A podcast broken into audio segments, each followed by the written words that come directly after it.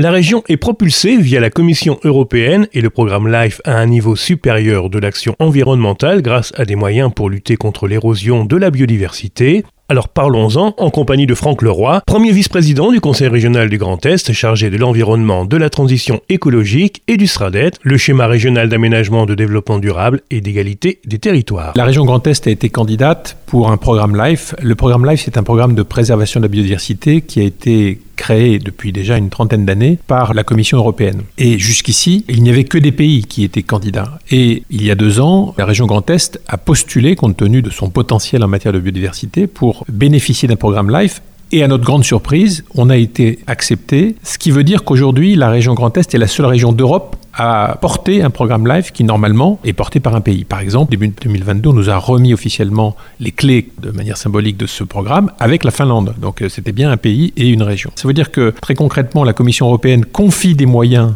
budgétaires extrêmement importants à la région pour qu'elle finance un certain nombre d'actions qui visent à protéger les espèces et les milieux naturels, qui visent à préserver la biodiversité, notamment du changement climatique, qui visent à améliorer les pratiques agricoles pour préserver la biodiversité, ou encore à mieux gérer les milieux naturels. Donc c'est vraiment un acte de confiance important qui implique des moyens. C'est un programme de 26 millions d'euros sur 10 ans, donc c'est des sommes considérables. C'est du fonctionnement, donc c'est-à-dire que c'est des recrutements qui sont intervenus, et les agents qui ont été recrutés au titre du programme LIFE par la région vont être dispatchés sur l'ensemble du territoire pour aller au contact des acteurs, les agriculteurs, les élus locaux, toutes les personnes qui sont susceptibles de pouvoir agir sur la biodiversité. Et donc tous les pays vont dans le même sens, puisque ça ne concerne pas uniquement la France, comme vous venez de nous le dire. Alors, la plupart des pays bénéficient d'un programme LIFE, mais encore une fois, jamais la question ne s'était posée pour les régions, et il se trouve que notre région est la seule à en bénéficier. Autant dire que beaucoup d'autres régions nous regardent pour savoir comment on va gérer un tel programme, et pour savoir notamment par quoi ce programme va se traduire. Donc, par exemple, dans nos parcs naturels régionaux, on a positionné des agents recrutés au titre du programme LIFE Biodivest, Biodiv donc biodiversité Est parce que région Grand Est, pour aller au contact des acteurs des territoires. Ça peut être les maires des villages, ça peut être des agriculteurs, ça peut être des acteurs associatifs qui ont besoin d'un soutien important sur la biodiversité pour sensibiliser les acteurs et élaborer un certain nombre de projets qui vont contribuer au partage de la connaissance sur la biodiversité et à expérimenter des actions qui vont nous permettre de mieux comprendre le fonctionnement de la biodiversité et donc d'engager des actions pour la préserver.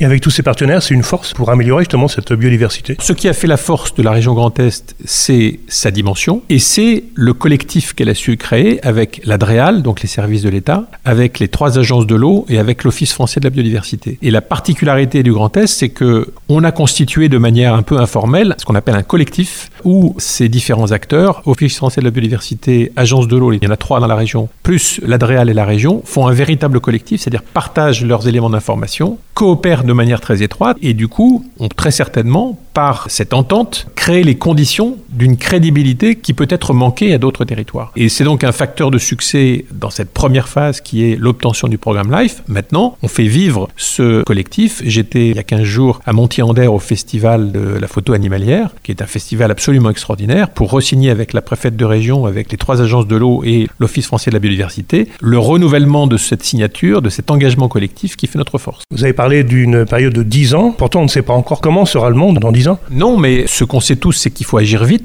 c'est-à-dire qu'il faut aujourd'hui déployer beaucoup plus d'actions qu'on n'en a jamais menées sur la biodiversité pour la préserver, pour la faire renaître là où elle a subi la pression essentiellement de l'homme, de manière à conserver ces atouts que représente la biodiversité. La biodiversité, c'est quoi? C'est le monde du vivant. Et l'homme fait partie du monde du vivant. Nous, êtres humains, avons une responsabilité à l'égard de la nature et qu'il faut absolument qu'on prenne conscience de cette responsabilité et qu'on adopte des comportements plus citoyens, plus responsables pour demain laisser aux générations futures une biodiversité qui permettra à l'écosystème mondial de fonctionner. Pour conclure, monsieur le vice-président Pour conclure, je serais tenté de citer Hubert Rive, qui a une formule qui, à mon avis, est tout à fait parlante. Actuellement, l'homme mène une guerre contre la nature. S'il gagne, il est perdu. Ça veut dire qu'on a besoin de la biodiversité, on a besoin de la nature, on a besoin des richesses naturelles, on a besoin des écosystèmes, et que si on les détruit sans le vouloir, parce qu'évidemment, l'homme ne détruit pas volontairement, c'est souvent par sa maladresse, et c'est souvent par son ignorance qu'il détruit des écosystèmes, terme il se détruit lui-même. Et donc je pense que c'est un principe que nous devons avoir en tête les uns les autres.